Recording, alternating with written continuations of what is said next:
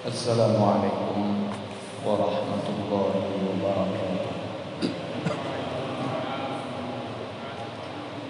الحمد لله رب العالمين وبه نستعين على أمور الدنيا والدين والصلاة والسلام على أشرف الأنبياء والمرسلين سيدنا ومولانا محمد وعلى آله وصحبه والتابعين لهم بإحسان إلى يوم الدين أما بعد kaum muslimin jamaah bapak-bapak ibu-ibu hadirin sekalian yang saya hormati rahimakumullah Alhamdulillah puji dan syukur kehadirat Allah Subhanahu wa taala pada malam hari ini kita kembali diperkenankan oleh Allah diberikan kesempatan, diberikan kekuatan dan diberikan kesehatan sehingga pada malam hari ini kita kembali bisa bersama-sama mengkaji ayat-ayat Allah Subhanahu wa taala, mengkaji tafsir Al-Qur'an Al-Karim. malam hari ini insyaallah kita akan lanjutkan tafsir Quran surat Ali Imran. Kita masih ada di ayat yang ke-7 pada pembahasan sebelumnya pada pertemuan sebelumnya kita sampai pada potongan ayat Allah Subhanahu wa taala. Kunna ummul kitab wa ukhra mutasyabihat namun sebelumnya kita akan baca terlebih dahulu ayat yang akan kita kaji pada malam hari ini. أعوذ بالله من الشيطان الرجيم بسم الله الرحمن الرحيم هو الذي أنزل عليك الكتاب منه آيات محكمات هن أم الكتاب هن أم الكتاب وأخر متشابهات.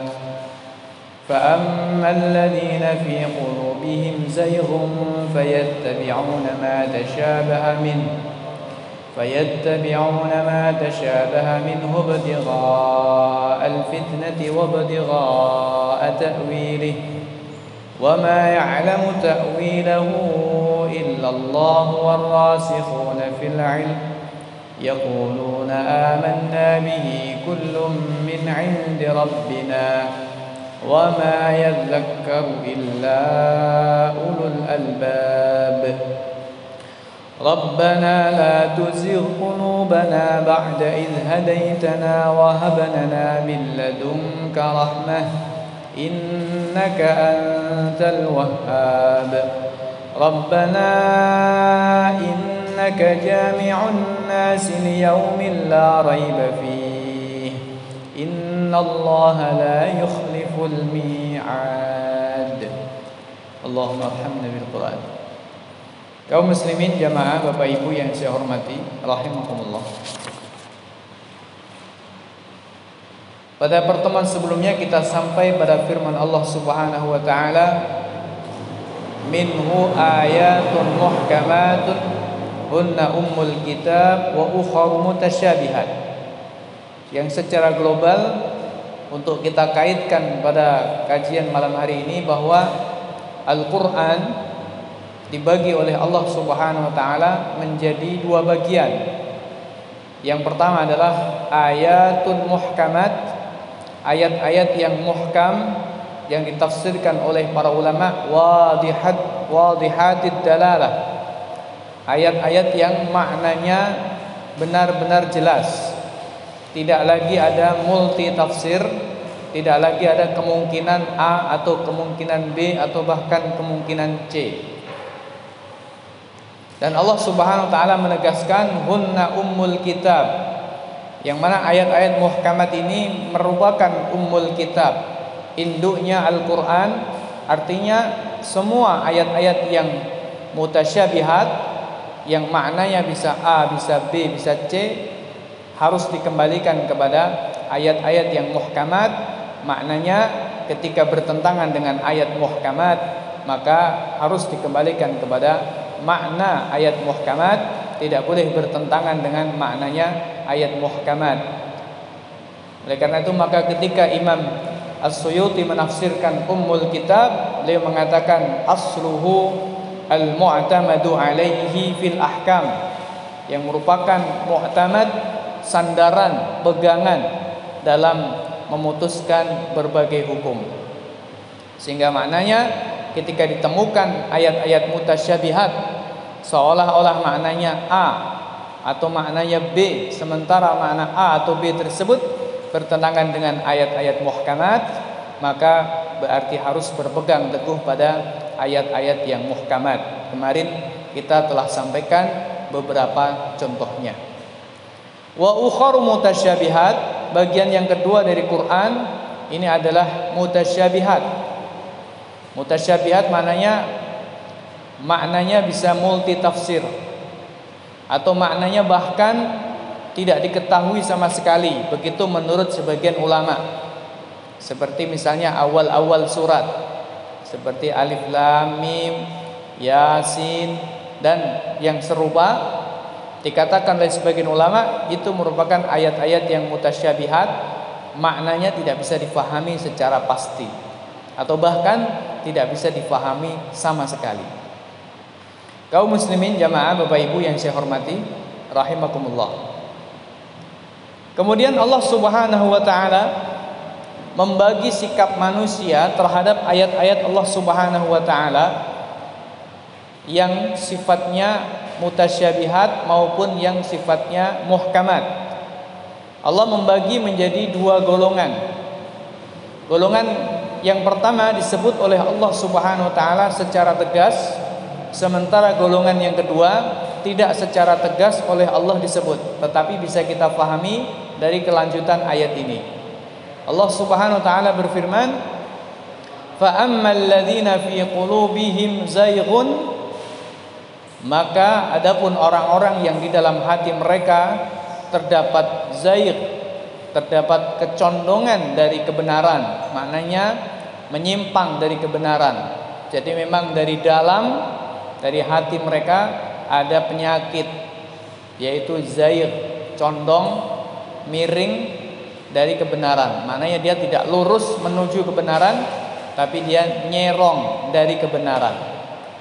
Nah, orang-orang yang di dalam hatinya ada zayghun maka kata Al-Qur'an fayattabi'una ma tasyabaha minhu. Mereka itu mengikuti. Maknanya mengikuti selalu berusaha untuk mencari-cari selalu berusaha untuk berpegang berpegangan ma tasyabaha minhu apa yang mutasyabih ayat-ayat yang mutasyabih dari Al-Qur'an. Jadi dia sukanya nyari-nyari yang mutasyabih.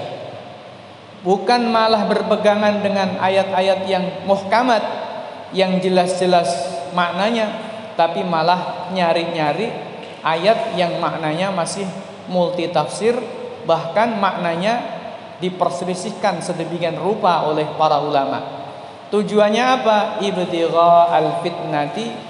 Tujuannya adalah mencari fitnah talabal fitnah ibtigha maknanya talabal fitnah mencari fitnah Bapak Ibu yang saya hormati rahimakumullah ini merupakan golongan yang pertama yang Allah Subhanahu wa taala sebutkan secara tegas yaitu alladzina fi qulubihim zayghun orang yang di dalam hatinya ada kebengkokan di dalam hatinya ada kemiringan dari kebenaran. Mereka dikatakan oleh Al-Qur'an yattabi'una ma tasyabaha min mencari-cari, mengikuti, berpegangan pada ayat-ayat yang mutasyabihat. Tujuannya apa? Ibtigha al-fitnati untuk mencari fitnah. Jadi mencari satu sensasi, mencari satu fitnah. Fitnah itu maknanya bisa dimaknai kekacauan, Fitnah itu juga bisa bermakna ujian atau menguji kaum muslimin, menimpakan ujian kepada kaum muslimin atau mencari kerusakan karena fitnah juga bisa bermakna kerusakan. Al-khalal maknanya cacat atau ketidak adanya keseimbangan di dalam kehidupan. Lalu kata Allah Subhanahu wa taala wa batigha ta'wilih dan mencari-cari takwilnya, mencari-cari tafsirnya.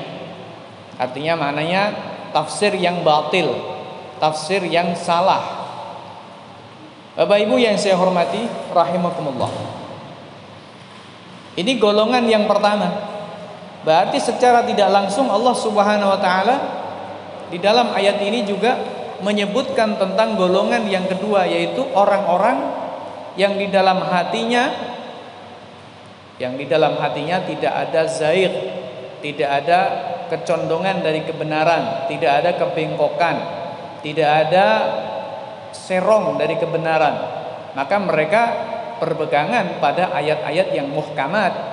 Sedangkan kalau menjumpai ayat-ayat yang mutasyabihat, maka mereka kembalikan kepada ayat-ayat yang muhkamat.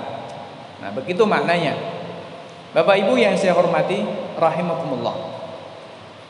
Nah, untuk memperjelas mungkin bisa kita berikan beberapa contoh ayat-ayat yang disebut dengan ayat-ayat muhkamat dan ayat-ayat yang disebut dengan ayat-ayat mutasyabihat. Sebagai contohnya, Bapak Ibu yang saya hormati, rahimakumullah. Di dalam ayat-ayat Al-Qur'an Allah Subhanahu wa taala banyak menjelaskan banyak memberikan penjelasan tentang kewajiban untuk berhukum untuk berhukum kepada Allah Subhanahu wa taala. Berhukum kepada Al-Qur'an, berhukum kepada sunnah nabinya Muhammad sallallahu alaihi wasallam. Misalnya Allah Subhanahu wa taala berfirman, "Wa anihkum bainahum bima anzalallahu wa la tattabi ahwa'ahum." Dan hendaklah wahai Muhammad kamu memutuskan perkara di antara mereka bima anzalallah dengan apa yang Allah turunkan. Wala tattabi' ahwa'ahum dan jangan mengikuti hawa nafsu manusia. Di dalam ayat-ayat yang lain Allah Subhanahu wa taala juga berfirman misalnya Ati'ullaha wa ati'ur rasul wa ulil amri minkum. Taatilah Allah dan taatilah Rasul wa ulil amri minkum juga taatilah ulil amri minkum para pemimpin dari kalangan kaum mukminin. Lalu ketika terjadi perselisihan bagaimana? Allah katakan fa in tanaza'tum fi syai'in farudduhu ila Allahi war rasul. Kalau kalian berselisih pendapat harus kembali kepada pemilik hukum yaitu Allah Subhanahu wa taala dan rasulnya. Yakni kembali kepada Al-Qur'an Allah dan sunnah Nabi Muhammad sallallahu alaihi wasallam Rasulullah. Bapak Ibu yang saya hormati rahimakumullah begitu pula ayat yang lain. Allah Subhanahu wa taala berfirman fala wa rabbika la yu'minuna hatta yuhakkimuka fima shajara bainahum thumma la yajidu fi anfusihim harajan mimma qadaita wa yusallimu taslima. Demi Tuhanmu wahai Muhammad Mereka sungguh tidak beriman Hatta yuhakimuka Hingga mereka menjadikan kamu sebagai hakim Mana yang menjadikan Quran dan sunnah nabinya Sebagai pemutus Fima syajara bainahum Dalam segala perkara yang terjadi di antara mereka. Thumma la fi anfusihim. Kemudian mereka di dalam hatinya Tidak ada rasa harajan rasa sempit mimma qadaita dari apa yang kau putuskan wahai Muhammad yakni putusan Quran dan putusan sunnah Nabi sallallahu alaihi wasallam wa yusallimu taslima dan sepenuhnya berserah diri pasrah kepada keputusan Allah Subhanahu wa taala kepada keputusan Rasulnya Muhammad sallallahu alaihi wasallam. Dan ayat-ayat yang lain yang cukup banyak yang memberikan penjelasan secara tegas jelas bahwa wajib hukumnya menerapkan hukum-hukum Allah Subhanahu wa taala, mengatur kehidupan manusia ini dengan hukum Allah Subhanahu wa taala, bukan dengan hukum buatan manusia, bukan dengan hukum apa saja yang bukan dari Al-Qur'an dan sunnah Nabi Muhammad sallallahu alaihi wasallam. Nah, ini ayat-ayat yang muhkamat tidak ada lagi makna selain begitu. Nah, ketika ada orang tiba-tiba kemudian membawa ayat misalnya tentang kisah Nabi Yusuf alaihissalam. Konon kata mereka dulu Nabi Yusuf alaihissalam itu menjadi penguasa di Mesir, menjadi perdana menteri atau menjadi raja apa namanya yang bahasanya adalah penguasa kedua karena ada rajanya, ada raja utama dan kata mereka Nabi Yusuf alaihissalam ketika jadi raja itu memutus perkara berdasarkan hukum yang berlaku di kerajaan tersebut. Nah, lalu dijadikan dalil berarti maknanya dalam hukum bernegara, berpolitik itu sah-sah saja mengikuti hukum apa saja yang disepakati oleh masyarakat. Misalnya seperti itu. Ini namanya mencari-cari mutasyabihat. Allah Subhanahu wa taala tidak menjelaskan secara jelas hukum apa yang dipakai oleh Nabi Yusuf alaihissalam ketika Nabi Yusuf alaihissalam menjadi penguasa. Tentu yang bisa kita fahami bahwa Nabi Yusuf alaihissalam adalah seorang nabi tidak akan melakukan kemaksiatan. Itu pasti. Jadi seperti itu. Sedangkan apa hukum yang dipakai oleh Nabi Yusuf alaihissalam waktu itu? Ketentuan Allah bagaimana waktu itu? Allah tidak memberikan penjelasan kepada kita di dalam Quran. Lalu tiba-tiba ada orang mengatakan berdasarkan kisah Nabi Yusuf itu maka kita boleh memakai hukum apa saja misalnya karena Nabi pun melakukan, Nabi Yusuf pun melakukan. Padahal ayat-ayat Quran jelas hanya boleh merujuk kepada Al-Quran dan Sunnah. Fa in tanaza'tum fi farudduhu ilallahi war rasul. Mananya harus kembali kepada Quran dan Sunnah saja itu sumber penetapan hukum, bukan yang lain. Bapak Ibu yang saya hormati rahimakumullah. Ini contoh saja. Contoh Contoh yang lain misalnya ayat Allah Subhanahu wa taala berkaitan dengan masalah zina. Allah berfirman, "Az-zaniyatu waz-zani fajlidu kulla wahidin minhuma mi'ata jaldah." Seorang wanita yang berzina dan laki-laki yang berzina, fajlidu kulla wahidin minhuma mi'ata jaldah. Maka kata Quran, setelah terbukti secara hukum yaitu dengan empat orang saksi atau berdasarkan pengakuan mereka dikenakan hukum dicambuk 100 kali begitu menurut hukum Quran dan ini dipraktekkan oleh Nabi Shallallahu Alaihi Wasallam oleh para sahabat pada masa beliau Shallallahu Alaihi Wasallam. Pada beliau pada masa uh, para sahabat. Lalu tiba-tiba ada orang mengatakan yang dimaksud dengan ayat az-zaniyatu waz-zani itu adalah bahwa bukan kata mereka bukan maksudnya adalah wanita yang berzina atau laki-laki yang berzina sekali dua kali itu dihukum bukan yang dihukum itu kata kata mereka adalah para pekerja seks komersial itu atau para lelaki hidung belang itu katanya. Jadi kata mereka ayat ini hanya berlaku bagi mereka yang memang menjadikan zina sebagai kebiasaan sehari-hari. Sedangkan orang yang eh, sekali, dua, tiga kali atau empat kali, lima kali, sepuluh kali kan belum sehari-hari gitu ya.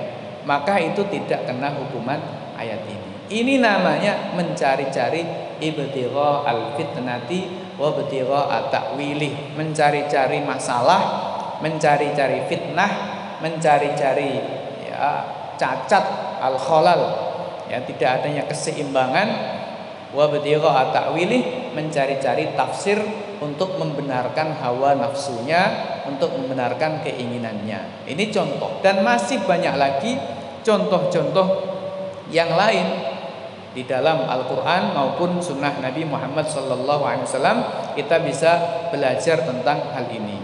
Bapak Ibu yang saya hormati rahimakumullah. Wa ma ya'lamu ta'wilahu illallah. Warasikhuna fil ilmi yaquluna amanna bihi kullum min 'indi rabbina. Nah, pertanyaannya melakukan takwil, mencari tafsir itu apakah salah? Sebenarnya tidak. Yang salah itu adalah ibtigha al-fitnati wa ibtigha ta'wilih. Jadi membahas tentang ayat-ayat mutasyabihat itu tidak salah. Yang salah adalah membahasnya dalam rangka mencari celah untuk membenarkan hawa nafsunya. Nah, jadi kalau kita pahami begitu. Sebab tidak semua kajian terhadap ayat-ayat mutasyabihat itu salah, tidak.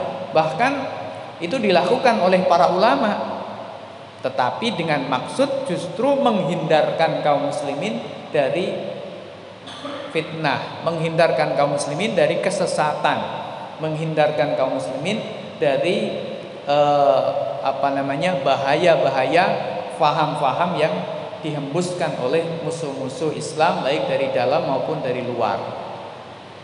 Jadi yang dilarang oleh Allah Subhanahu wa taala di dalam ayat tadi yang dicela oleh Allah adalah mengikuti ayat-ayat mutasyabihat dalam rangka apa? Ibtigha al-fitnati wa ibtigha at-ta'wili.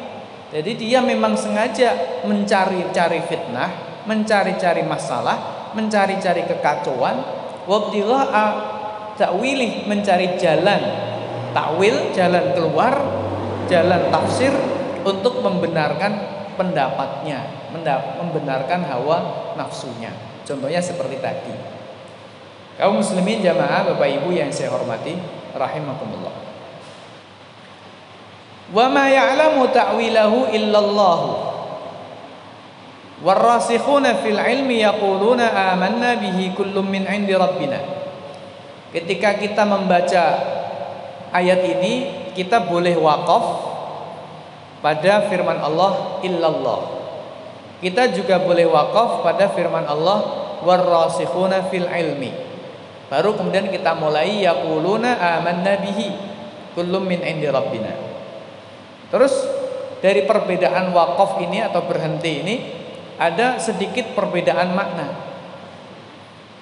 Kita coba untuk baca dengan versi wakaf pada kata illallah. Wa ma ya'lamu ta'wilahu illallah. Dan tidak tahu ta'wilahu pada tafsirnya mutasyabihat ayatun mutasyabihat tadi illallahu kecuali Allah warasikhuna fil ilmi. Orang-orang yang mapan di dalam ilmunya. Orang-orang yang sabituna al mutamakkinun orang-orang yang kokoh yang mapan di dalam ilmunya.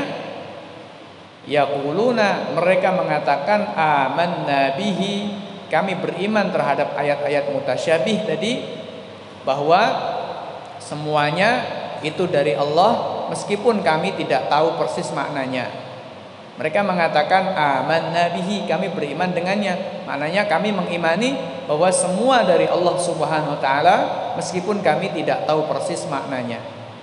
Kullum min indi rabbina mereka mengatakan aman nabihi kullum min indi rabbina masing-masing baik muhkamat maupun mutasyabihat min indi rabbina itu datangnya dari sisi Tuhan kami.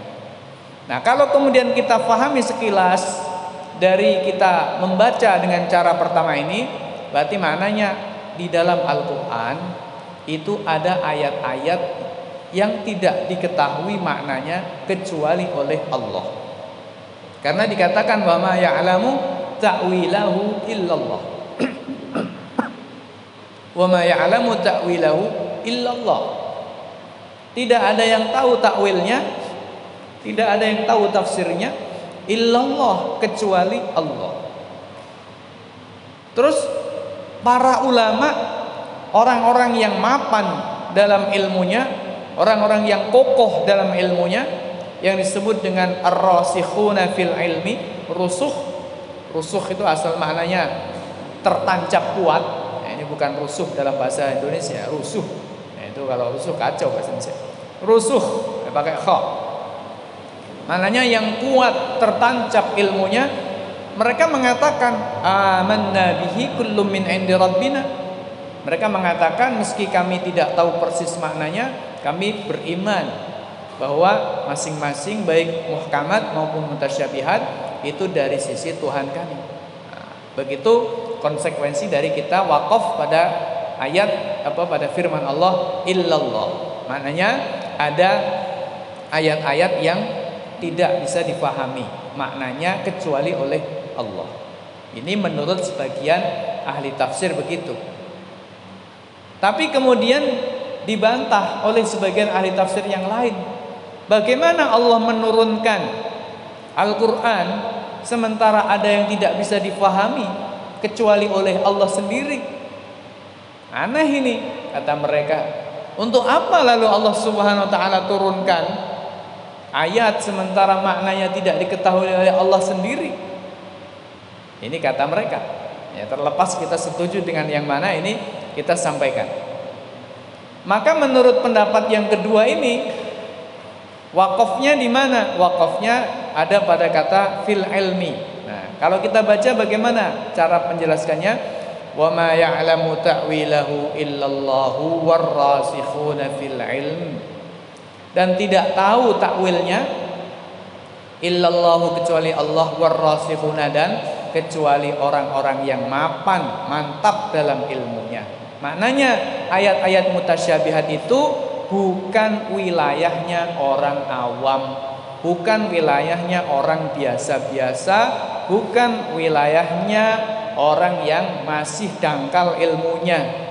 Ayat-ayat mutasyabihat itu hanya boleh dijajaki, boleh didalemi oleh ar-rasikhuna fil ilmi, orang-orang yang betul-betul mapan, betul-betul kokoh dalam ilmunya. Ini tafsirnya Imam Ibnu Abbas radhiyallahu anhu. Beliau mengatakan, "Ana mimman ya'lamu ta'wilahu." Saya termasuk orang yang tahu takwilnya, kata Imam Ibnu Abbas radhiyallahu anhu. Berarti maknanya Ibnu Abbas termasuk ar-rasikhun, orang-orang yang betul-betul mapan dalam ilmunya. Ya wajar. Karena Nabi Shallallahu Alaihi Wasallam secara khusus mendoakan Ibnu Abbas dengan doanya yang terkenal Allahumma faqihhu fid din wa ta'wil. Ya Allah faqihkanlah fahamkanlah Ibnu Abbas dalam urusan agama wa 'allimhu ta'wil dan ajarkanlah kepada Ibnu Abbas takwil maknanya tafsir ayat-ayat Allah Subhanahu wa taala. Nah, kalau kita mengikuti cara baca yang kedua ini maka berarti maknanya semua ayat Quran itu bisa difahami. Hanya saja tidak semuanya dalam jangkauan semua lapisan manusia. Ada ayat-ayat yang semua lapisan orang paham. Contohnya seperti aqimus sholat wa atuz zakah, dirikanlah sholat, tunaikanlah zakat. Orang ketika mendengar itu, apa pun strata pendidikannya paham. Pernah mondok apa enggak pernah mondok paham. Pernah belajar bahasa Arab apa enggak pernah belajar bahasa Arab paham. Membaca terjemahnya pun paham. Begitu. Tapi ada ayat-ayat yang kemudian levelnya itu hanya dapat difahami oleh orang-orang yang berilmu karena membutuhkan analisa, membutuhkan kajian khusus, membutuhkan ilmu-ilmu khusus yang itu dirangkum oleh para ulama di dalam Eh, kitab-kitab khusus untuk memahami Al-Quran. Dari mulai ilmu tafsir, ilmu membahas tentang kaidah tafsir, ulumul Quran, ilmu tentang memahami Quran dan seterusnya sampai ilmu-ilmu yang lain yang dibutuhkan dan sehingga orang yang mempelajarinya betul-betul mapan dalam keilmuan maka dia jadi termasuk ar-rasikhun. Nah, di sinilah letaknya orang seperti ini berada pada titik disebut oleh Allah wa ma ya'lamu ta'wilahu illallahu warrasikhuna fil ilmi. Begitu. Nah, lalu bagaimana lanjutan ayatnya? Ketika kemudian kita baca dengan versi kedua, yaquluna amanna bihi kullum min 'indi rabbina.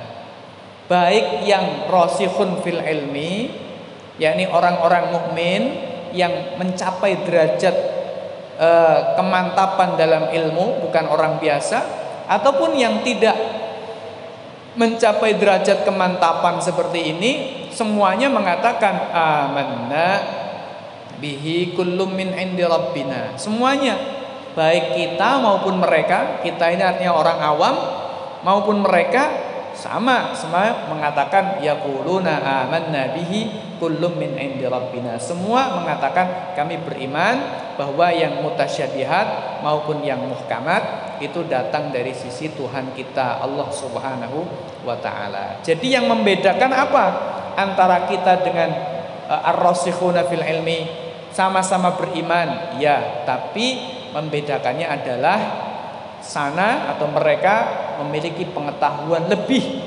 sementara kita tidak memiliki pengetahuan tentang makna atau arti atau maksud dari ayat-ayat mutasyabihat. Kaum muslimin jamaah Bapak Ibu yang saya hormati rahimakumullah.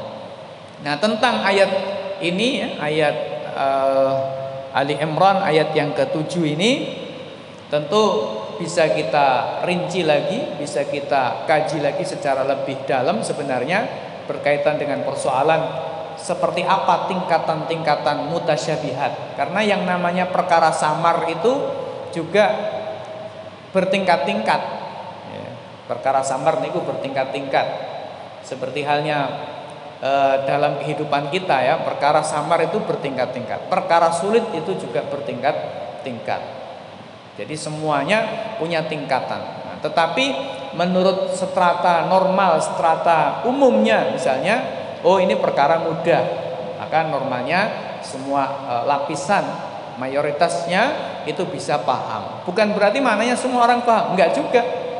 Ya, ada orang yang level EQ-nya terlalu rendah sehingga dia enggak paham juga. Ya, berarti ini di luar di luar pembahasan. Tapi secara umum semua orang pada umumnya ini paham. Ini berarti apa namanya konsumsi bagi semuanya.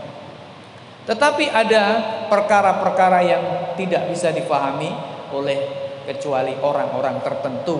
Ya, maka kalau kita lihat di dalam ilmu apa pun termasuk ilmu sains dan lain sebagainya itu juga ada tingkat kerumitan yang berbeda-beda. Setiap ahli punya kapasitasnya juga berbeda-beda. Sehingga Bapak Ibu yang saya hormati rahimakumullah, dalam hal ini memang sebenarnya ada kajian-kajian khusus yang e, lebih rinci menafsirkan ayat e, Ali Imran ayat yang ketujuh ini. Tetapi pada malam hari ini tentu tidak bisa kita sampaikan secara utuh secara detail karena baik waktu ataupun kondisi tentu tidak memungkinkan.